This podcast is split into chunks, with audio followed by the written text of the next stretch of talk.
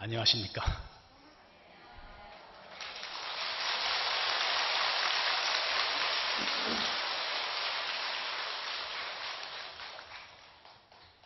어느 분이 저한테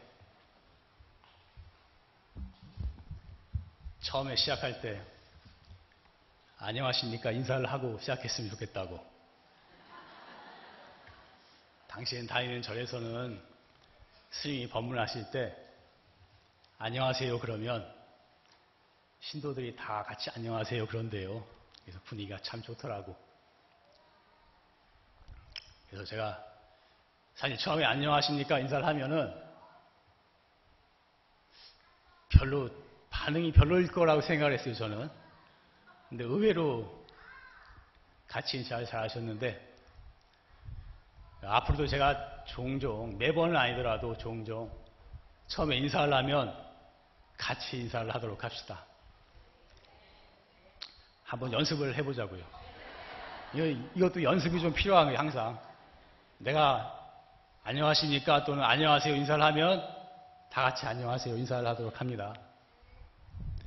안녕하세요.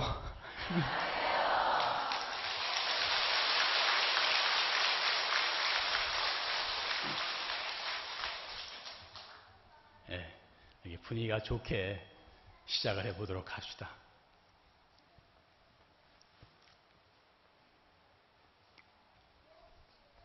우리 선문의 말씀에 선사들의 말씀에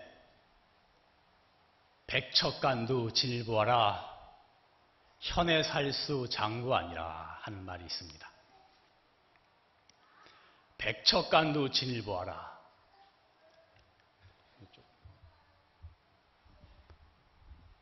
백척이나 되는 장대 끝에서 한 걸음 더 나아가라.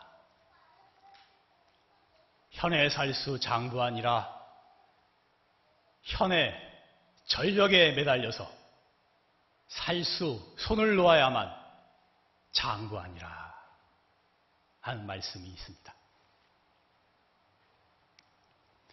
백척이나 되는 장대의 끝에 올라가 있으면 어떻게 되겠어요? 옴짝달싹도 할 수 없잖아요. 어떻게 꿈쩍도 할 수 없는 그런 상황이거든요. 조금만 잘못 움직이면 떨어져서 큰일이 나니까. 그 백척이나 되는 장대 끝에서 그 절체절명의 순간에서 벗어나는 길은 어디에 있느냐? 백척간도에서 오히려 진일부하라. 한 걸음을 더 내디뎌라. 그 백척간도 끝에서 한 걸음을 더 내디디면 이 몸이 떨어져서 박살이 나고 인생이 끝장나고 다 죽어버리고 말 것 같지만 그렇지 아니하다는 것입니다. 오히려 거기서 한 걸음 더 내딛게 되면은 이 몸이 박살이 나고 죽는 것이 아니라 오히려 거기서 크게 살아나 크게 깨닫는 도리가 있다 라고 말씀을 하시는 것입니다. 절벽에 매달려 있을 때 절벽에서 손을 잡고 매달려 있는데 이 손을 놓으면 끝장이잖아요. 끝장. 어떻게 하든지 살려면 붙잡아야 될 거 아니에요. 그러나 거기서 진정으로 사는 길이 어디에 있느냐?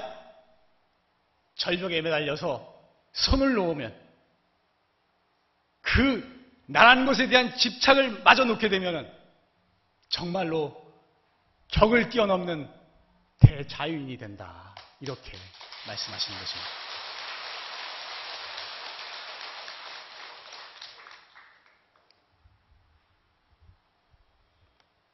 백척이나 되는 장대 끝에서 한 걸음 더 내디딜 용기가 어떻게 나겠어요?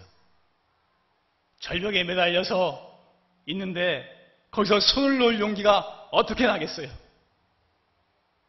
그것은 나라, 나에 대한 집착을 마저도 이 목숨에 대한 이 몸과 목숨에 대한 집착마저도 버렸을 때 그러한 큰 용기가 날 수가 있는 것입니다. 제가 오늘 법문의 주제를 버려야 얻는다. 이렇게 정했습니다. 버려야 얻는다. 이게 사실 도의 문제만이 아니라 사실은 우리의 모든 생활에서도 사실은 버려야만 얻을 수가 있는 것입니다. 내가 가지고 있는 거, 이, 이, 내, 나의 뭐 돈이라든지 물질이라든지 뭐 사랑하는 사람이라든지 가족이라든지 뭐 이런 것에 대한 미련과 집착을 쥐고 있어야만 우리가 행복할 것 같고 이것을 버리면 큰일 날 것 같지만 그 집착을 내려버리게 되면 오히려 더 크게 얻는 도리가 있는 것입니다. 옛 선사들은 그래서 반드시 대사 1번 해야 한다. 한 번 크게 죽어야만 한다. 라고 말씀을 하셨어요. 한 번 크게 죽어야만 한다. 여기서 선사들이 죽었다는 표현을 쓴 것은 사실은 이 참선하는 사람들한테는 화두 삼매의 경지를 말하는 것입니다. 너무나 깊은 삼매에 들었길래 밥을 먹어도 한 알갱이 쌀도 씹은 적이 없고 아무리 걸어 다녀도 한, 한 톨의 흙도 밟은 적이 없고 하늘을 봐도 하늘이 보이지 하고 아니하고 땅을 내려다보아도 땅이 보이지 않는 이 몸뚱이가 살았는지 죽었는지도 모르는 깊고 깊은 산매에 들어가기 때문에 그것을 대사다, 크게 죽었다, 이렇게 표현하시는 것입니다.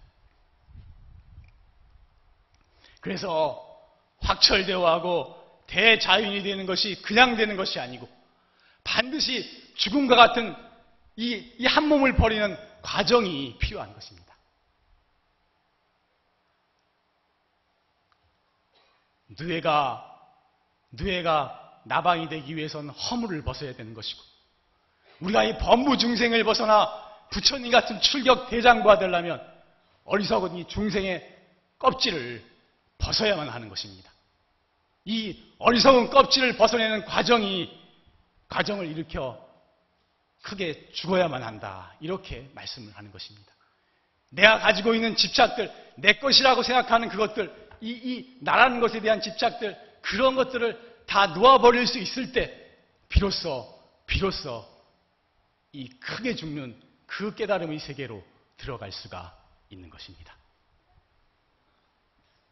난 체질이 마이크 체질인가? 마이크 앞에만 쓰면 평소보다 훨씬 열정적인 그런, 그런 게 나와서 하다가도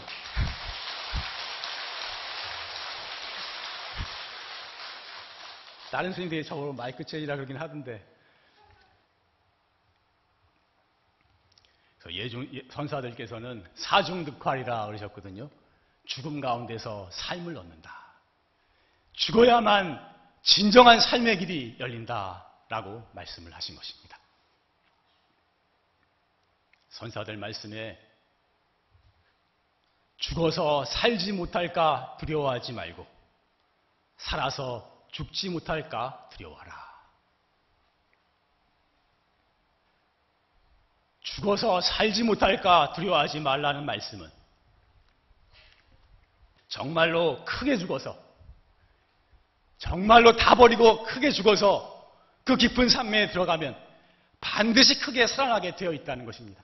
반드시 다 내려놓을 수만 있으면 반드시 큰 깨달음이 있을 수밖에 없다는 것입니다. 단지 우리가 중생의 어리석고 어두운 마음, 그 집착하는 마음을 놓지 못하기 때문에 정말로 크게 죽은 그 경지에 들어가지 못해서 그렇지. 다 내려놓고 그 크게 죽은 경지에 들어갈 수만 있다면 반드시 크게 살아나 큰 깨달음이 있을 수밖에 없다는 그런 말씀인 것입니다. 그래서 죽어도 크게 죽어야만 크게 살아난다. 그렇게 말한 것입니다. 크게 버려야 크게 얻는 것이고, 크게, 크게 죽어야만 크게 살아나는 길이 열리는 것입니다. 어떻게 해야 크게 죽을 것인가? 아까도 말했지만, 정말로 크게 죽는 길은 어디에 있느냐? 다 내려놓는 게 있는 것입니다. 이, 이 모든 집착과 미련을 버리는 데 있는 거예요. 심지어 백척간도에서 진일보하려면 이 몸뚱이, 이 목숨에 대한 집착마저도 버릴 수 있어야만 이게 크게 죽어서 크게 깨닫는 길에 이를 수가 있는 것입니다.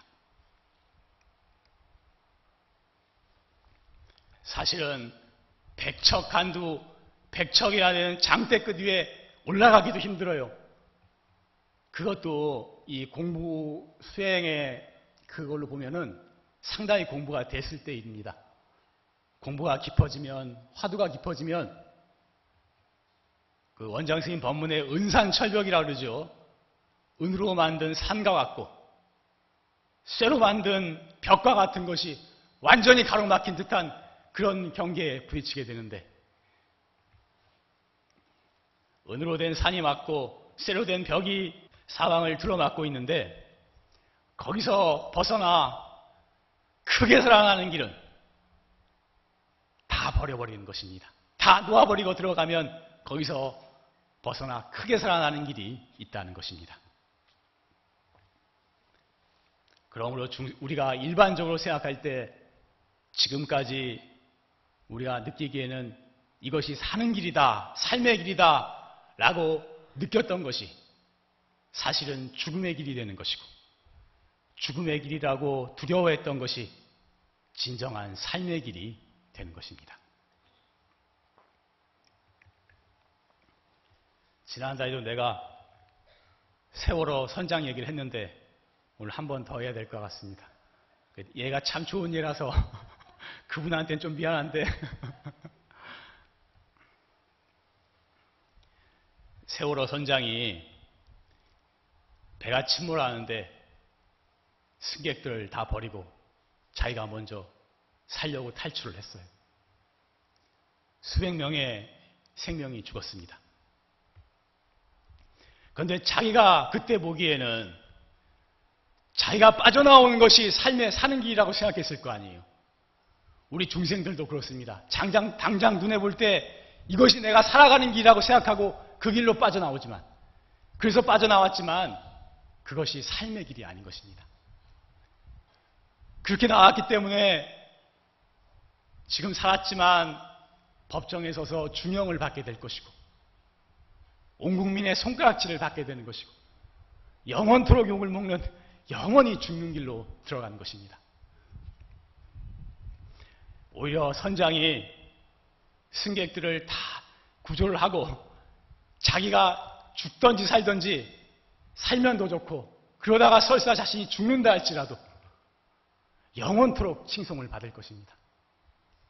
이 윤회를 보면은 금방 다시 태어나서 아주 좋은 과보를 받게 될 것이고 영원토록 국민의 칭송을 받는 것입니다. 이것이 당시에는 것이 죽는 길인 것 같지만 그것이 영원히 사는 길인 것입니다.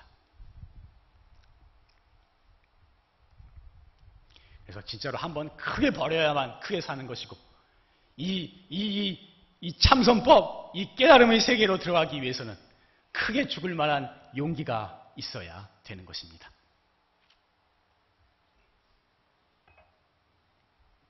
지금 어느 큰 절에 조실 스님이신데 제가 이 살아계신 분이라 본명은 밝히지 않겠습니다. 않겠는데 그 큰 스님께서 젊을 때 공부하신 이야기를 제가 학생 시절에 들은 적이 있어요. 참, 참 본받을 만한 점이 많은 것 같아서 잠깐 말씀을 드리겠습니다. 그 스님께서 이제 스무 살쯤 아주 젊은 나이에 선방에 나오셨는데, 선방에서 정진을 하셨는데, 참선이 그렇게 안 되더래요. 화두가 너무너무 안 돼서 앉아있는 게 너무나 고통스럽고 어거지로 하루에 10시간씩 앉아야 되니까 너무나 고통스럽고 괴로웠대요. 근데 그냥 포기할 수는 없고 대중의 힘에 의해서 같이 따라서 억지로 한철 버티고 또 억지로 한철 버티고 그랬다는 거예요. 그러다가 이제 하다 보니까 야 내가 여기 일단 이 수행의 문에 들어왔으니까 한번 열심히 해보자 하는 발심이 생기더래요. 그래서 이제 도반들 몇 명하고 이렇게 방을 짜가지고 100일간 100일간 철야 용맹정진 100일간 잠 안 자고 철야로 용맹정진을 그렇게 밀어붙였대요. 그러니까 100일간을 잠 안 자고 밀어붙이니까 이게 보통 일이 아니지만 젊고 아직 혈기가 넘치고 신심도 있고 그러니까 이겨내셨던 것 같은데 100일을 그렇게 잠 안 자고 밀어붙여도 화두가 안 들리더래요. 근데 또 포기하지 않고 다시 방을 짜서 100일 쳐야 용맹정진. 100일 쳐야 용맹정진. 이렇게 3년을, 3년을 100일씩 결제에 들어가서 쳐야 용맹정진을 했다는 거예요. 3년째쯤 되니까, 야, 이번에도 100일 해서 내가 공부에 힘 못 얻으면 이거 때려쳐야 되겠다. 하는 생각이 들더래요. 진짜 이번엔 마지막이다. 해보자. 그래서 100일 철, 3년째 100일 철야 용명정진을 들어갔는데 100일 용명정진 끝날 때쯤 되니까 다른 생각이 다 끊어지더래요. 다른 생각이 다 끊어지고 이목구 아들 하셨는데 이목구만 생각이 나더래요. 차, 진이가 정말로 진짜로 의심스러운 참다운 의심이 의정이 생긴 것은 아닌데 화두만 반복이 되더래요. 이걸 봐도 이먹고 여기 봐도 이것이 무엇인고 여기를 봐도 다른 생각은 하나도 나지 않고 그 생각만 24시간 자나깨나 계속해서 반복되는 과정이 왔다 그러시더라고요.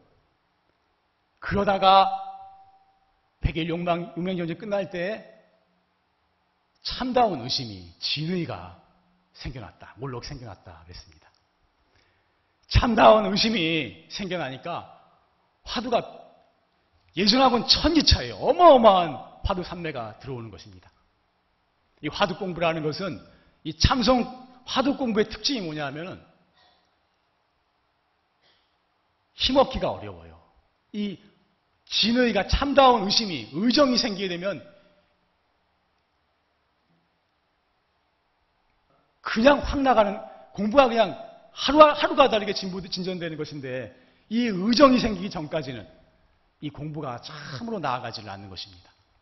근데 한 번 의정이 걸려서 진의가 걸려서 화두가 들리기 시작하면 그 화두 삼매의 힘은 어마어마한 힘을 가지게 되는 것입니다. 이 삼매 삼매 당신 말씀으로 삼매 한 시간만 들어도 이 범부 중생의 마음이 확확 사라진다, 확확 녹아난다고 헐떡이고 나를 내세우고 시기 질투하고 그런 어리석고 어두운 마음들이 그냥 순식간에 녹아나는 게 느껴진다. 그러셨거든요. 그렇게 공부가 잘 돼서 그때부터는 직연도 좀 나고 화두 공안을 보면은 그 무슨 뜻인지도 알겠고 그래서 큰 스님 회상에서 공부도 하시고 우리 전강 조실 스님 밑에서도 공부도 하셨는데 근데 공부가 잘 되는가 싶으니까 장애가 왔다는 거예요. 장애가 왔는데 무슨 장애냐면 당신 말씀으로는 축구를 축구를 하다가 크게 한번 부딪혔대요. 크게 부딪혔는데 그것 때문인지 그때 그리고, 그리고 나서 계속 철야 용맹 전 진한다고 다리를 꼬고 앉아만 있으니까 혈액순환이 안 돼서 그랬는지 이 몸에서 몸이 썩어 들어가더라는 거예요. 썩어 들어와서 온몸에서 고름이 나는 병이 생겼다 그랬습니다. 고름이 나가지고 냄새도 심하고 온몸에서 고름이 솟고 심지어 눈에서 고름이 나와서 이 문둥병 환자들 고름 빼는 약으로 뽑아냈다 그러니까 그 장애가 이루 말할 수가 없었다고 그렇게 말씀을 하시더라고요. 그러니까 남들은 다 이제 거의 문둥병 환자가 아닌가 그런 말을 들었고 몸이 너무너무 가려운데 특히 음식을 먹으면 음식을 먹으면 가려워서 견딜 수가 없었대요. 너무너무 가려워서. 그러니까 할 수 없이 굶었대. 단식. 일주일 단식. 단식하면서 정진하고. 열흘 단식. 삼칠일 단식. 이런 식으로 단식하면서 정진을 하셨대요. 하는데 나중에는 이, 이 온몸에 썩어서 고름 나는 게 너무 심해지니까 그 이 몸뚱이 살리기는 틀렸구나 하는 생각이 들더래요. 이건 더 이상 이 몸뚱이를 살리기는 틀렸다 생각이 들더랍니다. 그래서 그때 마음을 바꿔 먹었대요. 야, 이 몸뚱이는 어차피 살기 어렵고 썩어 문드러질 것이다. 이 몸은 곧 죽을 것이니까 이 몸뚱이는 포기하고 정진이나 열심히 하다가 가자. 이렇게 마음을 먹었고 이 몸뚱이를 완전히 포기를 했대요. 포기를 하고 정진만 빌어붙였다는 거예요. 그러니까 훨씬 공부가 잘 되고 공부에 많은 진전이 있었다 그랬습니다. 오히려 포기를 하고 정진하니까 결국에는 그 무서운 병이 다 낫게 되고 공부도 크게 진전이 있었다. 말씀합니다.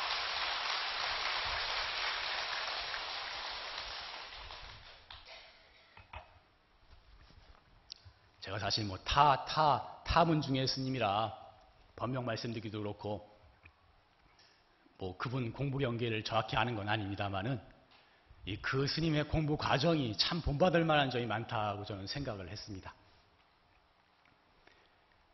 그 3년 철야 100일 용맹정진을 계속하셨다 그랬는데 하여튼 이 참선은 어마어마한 노력을 해야만 힘을 얻을 수가 있는 공부예요.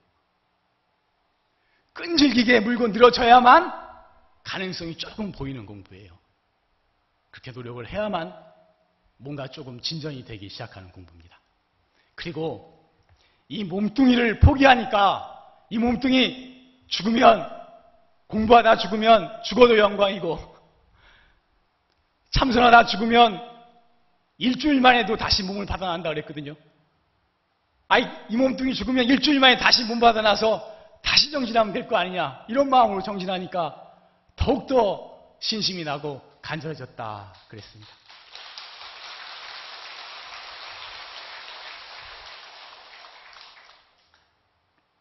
그래서 참 우리가 이런 말을 들으면서 느끼는 것은 이 보항산매론 말씀을 우리 한 번씩 읽어봐야 됩니다. 불자들이 몸에 병 없기를 바라지 말라. 몸에 병이 없으면 탐욕이 생기기 심나니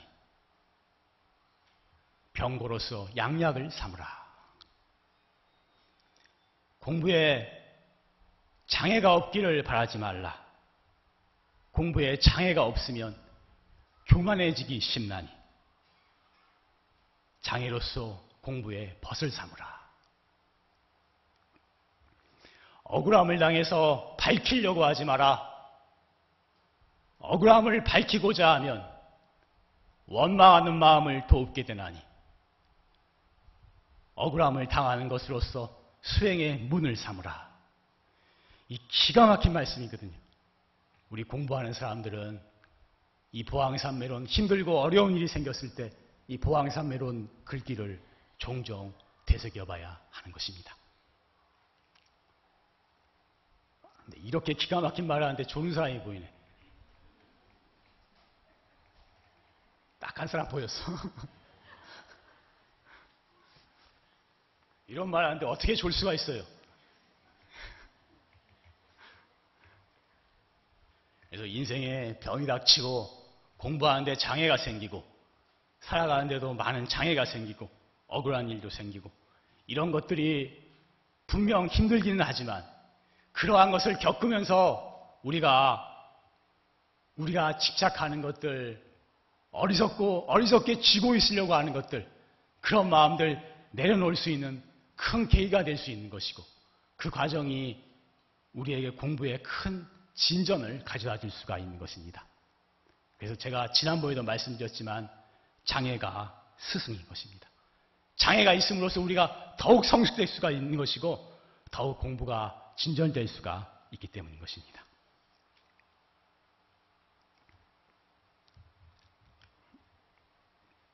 버리더라도 크게 버려야 크게 얻을 수가 있는 것이고 크게 죽어야 크게 살아나 크게 깨칠 수가 있는 것이고 크게 억울함을 당해야 크게 명예로움이 있는 것입니다. 그 이 얘기를 하려면 내가 넬슨 만델라 이야기 아시죠? 그 넬슨 만델라가 흑백 그 뭐야 차별을 없애기 위한 운동을 하다가 45세 감옥에 갇혔어요. 그래서 27년간을 감옥 생활을 해서요. 72세에 나왔대요, 감옥에서. 27년간 억울한 옥살이를 했는데 얼마나 억울하겠어요. 그러나 그 억울한 옥살이를 했기 때문에 그 사람이 남아공의 대통령이 되고 세계 평화의 상징으로서 전 세계인의 추앙을 받게 됐던 것입니다. 따라해 봅시다. 크게 버려야 크게 얻는다. 크게 죽어야 크게 산다. 크게 억울함을 당해야 크게 명예롭게 된다. 그래서 이 부처님의 이 공부를 하고자 하거든 사실은 모든 것 버릴 만한 그런 마음 자세를 가져야 되는 것입니다.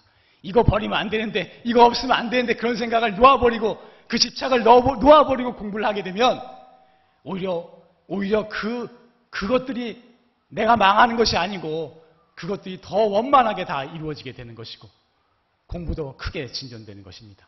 이런 큰 마음을 가지고 공부를 해야 이 불, 이제 불자로서 제대로 공부할 만한 자격을 갖추고 있는 것입니다. 뭐 우는 소리가 나는 건가? 너무 너무 감동적이라서 우는 소리가 나는 거.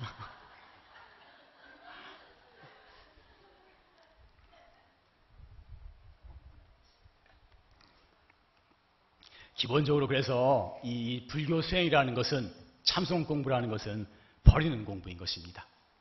쥐는 공부가 아니고 버리는 공부고 남에게 이기는 것이 아니라 지는 공부인 것입니다. 아니, 채우는 공부가 아니라 버리는 공부고 남에게 이기는 것이 아니라 지는 공부인 것입니다. 내가 높아지는 것이 아니라 낮아지는 공부를 하는 것입니다. 지난번에 제가 한번 말씀을 드렸지만 구름 거치면 햇볕 난다 그랬어요. 하늘에 구름이 꽉 차 있어서 구름이 차 있으면 햇볕이 안 비치잖아요. 햇빛을 비치려면 어떻게 해야 돼요? 구름만 걷어내면 되는 거예요. 그렇죠? 해를 새로 만들어내는 것이 아니고 햇볕을 새로 만들어내는 것이 아니고 구름만 걷어내면 햇빛은 저절로 드러나게 되는 것입니다. 그래서 제가 항상 강조하지만 우리의 마음자리 안에는 모든 능력과 모든 신통과 모든 자비와 원만한 인격과 무량한 공덕이 다 갖추어져 있는 거예요. 수행이라는 것이 참선을 해서 돌을 닦는 것이 어떤 새로운 능력을 만들어내는 것이 아니고 우리 안에 모든 것을 갖추고 있기 때문에 그 모든 것을 갖추고 있는데 왜 그것이 드러나지 않느냐? 번뇌 망념 때문에, 집착 때문에, 그 어리석은 생각 때문에 드러나지 않으니까 그 어리석은 생각만 걷어버리면 본래 해는 원래 있는 것이고 햇볕은 원래 있는 것이기에 우리 안에 갖춰져 있는 무한한 지혜 공덕이 무한한 자유와 능력이 저절로 드러나게 되는 것입니다.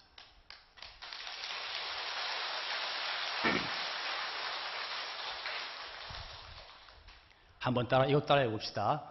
구름 거치면 햇볕 난다. 일체의 번뇌 망념이 사라지면 우리의 마음에 본래 갖추어져 있는 무한한 대지의 광명이 저절로 드러나게 된다. 그러니까 이 수행하는 사람은 이거 개념을 분명히 알고 있어야 하는 것입니다. 참선을 해서 수행을 해서 무슨 새로운 걸 만들어내는 것이 아니고 우리는 본래 부처님이에요.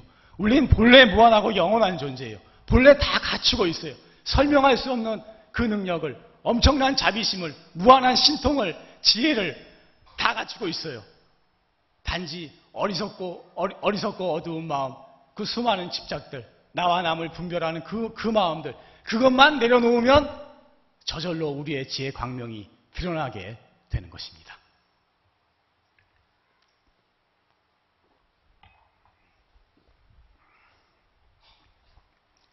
우리의 현실 생활에서도 마찬가지인 것입니다. 내가 가지고 있는 것 놓아버리고 남에게 베풀면 나는, 나는 망할 것 같지만 그렇지가 않은 것입니다. 남에게 베풀면 더 들어오는 도리가 있는 것입니다.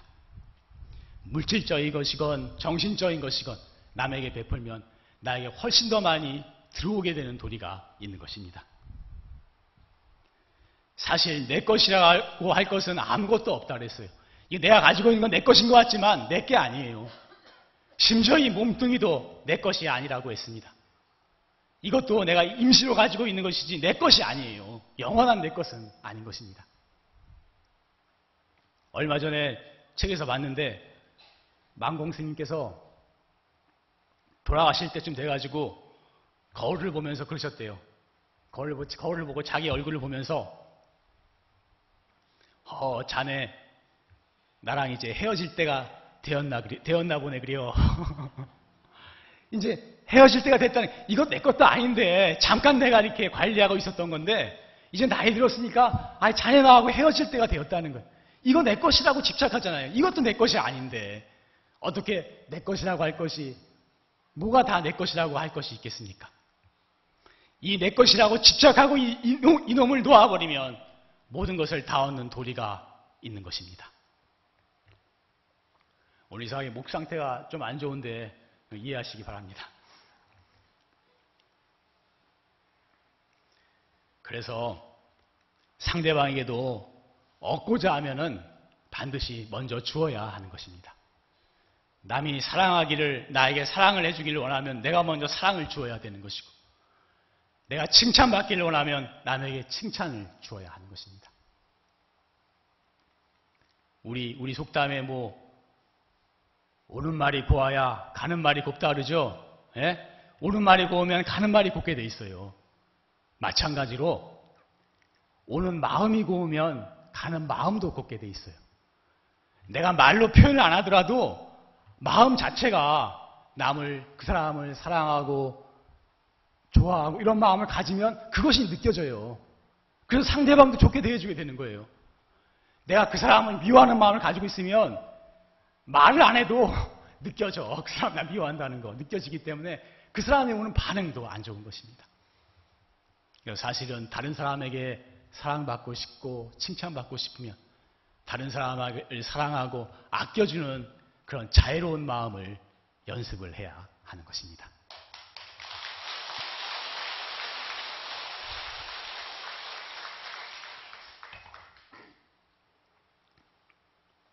따라해 봅시다. 베풀면 들어오는 도리가 있으니 얻고자 하면 반드시 먼저 주어야 한다.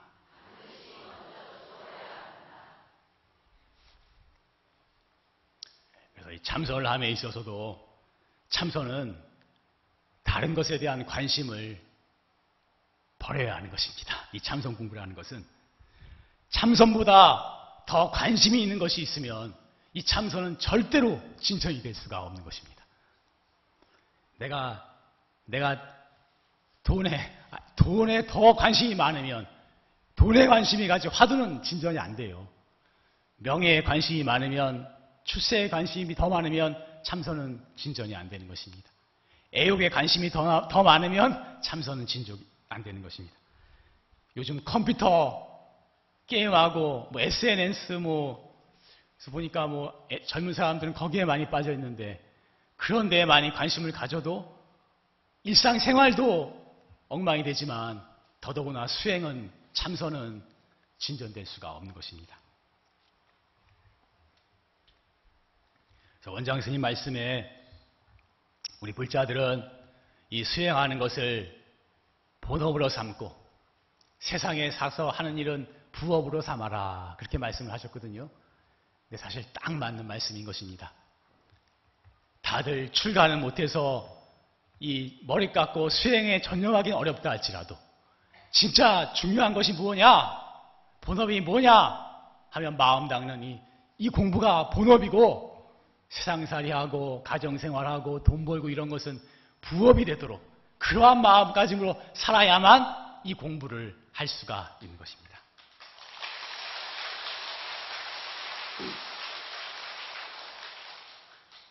세상에서 돈 벌고 출세하기도 굉장히 어려워요. 쉬운 일 하나도 없습니다, 진짜. 조그만, 조그만 거 성공하기도 정말 어려운 거예요. 내 참선을 내서 영원한 생의 행복을 얻는 천생, 만생, 천만생, 영원토록 대자유인이 되는 그런 사람이 되고자 할진데 어떻게 조금 노력해서 될 수가 있겠습니까? 이 공부는 좀 해봐야 되겠다. 이런 정도 마음으로는 어림도 없는 공부예요, 사실은. 하늘도 감동할 만한 지극한 정성을 들이지 않으면 이 공부는 조금도 진전될 수가 없는 것입니다. 그러므로 정말로 이 참선 공부를 하고 싶, 하고자 하신다면은 모든 데, 다른 데에 대한 모든 관심은 다 놓아버리고 모든 집착들, 미련들 되도록 놓아버리고 오직 자기에게 주어진 화두 하나만을 가지고 이목구면 이목구, 묻자와두면 묻자와도 화두 하나만을 가지고 목숨을 걸고 겨루어야만 하는 것입니다. 목숨을 내놓을 만한 그럴 용기와 각오가 없으면 있어야만 이 공부를 제대로 할 수가 있는 것입니다. 제가 이거, 제가 신도들한테 오늘 너무 법문을 세게 한 것 같기도 한데 좀 센가요? 법문은 이렇게 세게 하는 거예요. 수술하면 신심이 안 나는 겁니다. 그래서 우리가 그런 마음가짐으로 살아서 부처님을 법을 공부하고 수행하는 것을 최우선으로 삼고 살았으면 좋겠다 생각을 합니다. 절에 와서 절하고 기도하고 참선하고 법문 들어오고 이 부처님 부처님 법을 공부하고 수행하는 것 이것을 최우선으로 삼고 살았으면 좋겠다 싶습니다. 와서 매일 절 한다고 했으면은 다 한다 그러고 정진을 한다 그랬으면 법문을 들어오기로 했으면 일단 그것은 무조건 하고 다른 것은 뒤에 가서 생각을 하는 거예요. 누가 뭐 오늘은 약속이 있어서 못 오고 법문 들어 가야 되는데 못 오고 뭐 어디 가야 되니까 못 오고 그러는 것이 아니고 일단 법문 들어 온다 그랬으면 무조건 오고 다른 약속은 그때 가서 조정을 하면 되는 거예요. 그런 마음가짐으로 살면은 그렇게 되는 것입니다. 다른 사람들이 다른 사람들 때문에 못 온다 그게 아니에요. 이렇게 딱 못을 박아놓고 습관을 들어놓으면 몇 시부터 몇 시까지는 반드시 참선한다. 딱 습관을 들어놓으면 그래서 지키게 되면 다른 사람들도 아, 이 사람은 이렇게 하는구나 하고 이해를 하게 되는 것입니다. 오늘 무슨 약속이 있어서 법회 못 온다. 그게 아니에요. 나는 무슨 약속이 있어서 간다. 한 번, 두 번, 세 번, 네 번 그렇게 하면은 다른 사람들도 알게 되는 것입니다. 아, 이날은 이 사람이 법회 가야 되니까 이해를 해주게 되는 것입니다. 그래서 우리가 비록 세속에 살지만 부처님 법을 공부하고 수행하는 것을 최우선으로 삼고 다른 것은 다른 일정은 거기에 맞추면서 그렇게 살았으면 좋겠다 싶습니다.